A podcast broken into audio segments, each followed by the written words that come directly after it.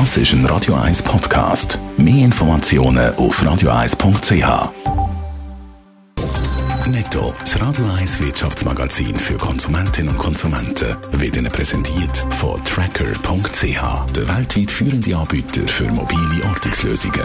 Dave Burkhardt. Die Arbeitslosenquote in der Schweiz bleibt auch im November auf einem tiefen Niveau. Wie das Staatssekretariat für Wirtschaft SECO mitteilt, liegt die Quote bei 2,3 Prozent. Insgesamt sind im November bei den regionalen Arbeitsvermittlungszentrum rund 106.000 Personen arbeitslos gemeldet gewesen. Das sind zwar 4,6 Prozent mehr als im Oktober. Laut dem SECO ist der Anstieg aber jahreszeitbedingt. Der US-Präsident Donald Trump plant im nächsten Jahr offenbar wieder einen Besuch am Weltwirtschaftsforum WEF in Davos. Das berichtet die NZZ gestützt auf mehrere informierte Quellen. Der Donald Trump ist schon 2018 als US-Präsident das WEF gereist. Das Jahr hat er seinen WEF-Trip wegen dem Shutdown in den USA kurzfristig müssen absagen Finanzmarktaufsicht FINMA gibt grünes Licht für die Kapitalerhöhung von mindestens 325 Millionen Franken beim Stahlkonzern Schmolz und Bickenbach.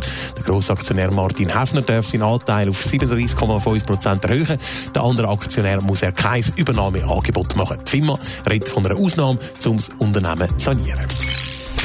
Es sind keine überschwängliche Prognose, die der Wirtschaftsdachverband Economy Suisse zur Schweizer Wirtschaft macht. Dave Burkhardt, Economy Suisse erwartet doch ein bescheidenes Wirtschaftswachstum. Ja, bis Ende Jahr rechnet Economy Suisse mit einem Schweizer Wirtschaftswachstum von 0,9 Prozent, also weniger als 1 Prozent. Die Binnenwirtschaft, die laufe eigentlich gut, sagt der Chefökonom von Economy Suisse, Rudolf Minsch.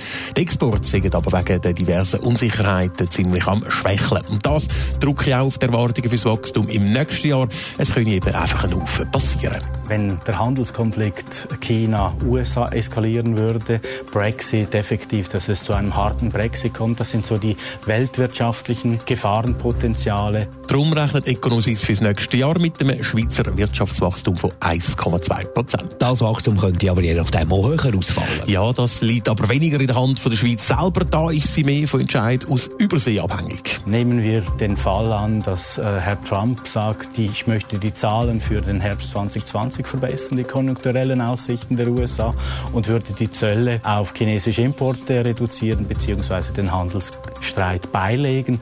Das hätte durchaus ein, eine befreiende Wirkung und könnte der Weltwirtschaft endlich wieder einen gewissen Schub verleihen. Außerdem dürfte die Wirtschaft im nächsten Jahr auch von der Sport Grossereignis wie Fußball-EM, Olympische Spiele oder jetzt auf die Schweiz bezogen von der Eishockey-WM profitieren. Netto, das Radio 1 Wirtschaftsmagazin für Konsumentinnen und Konsumenten, ist Ihnen präsentiert worden von Tracker.ch. Weltweit funktionierende Ortungslösungen.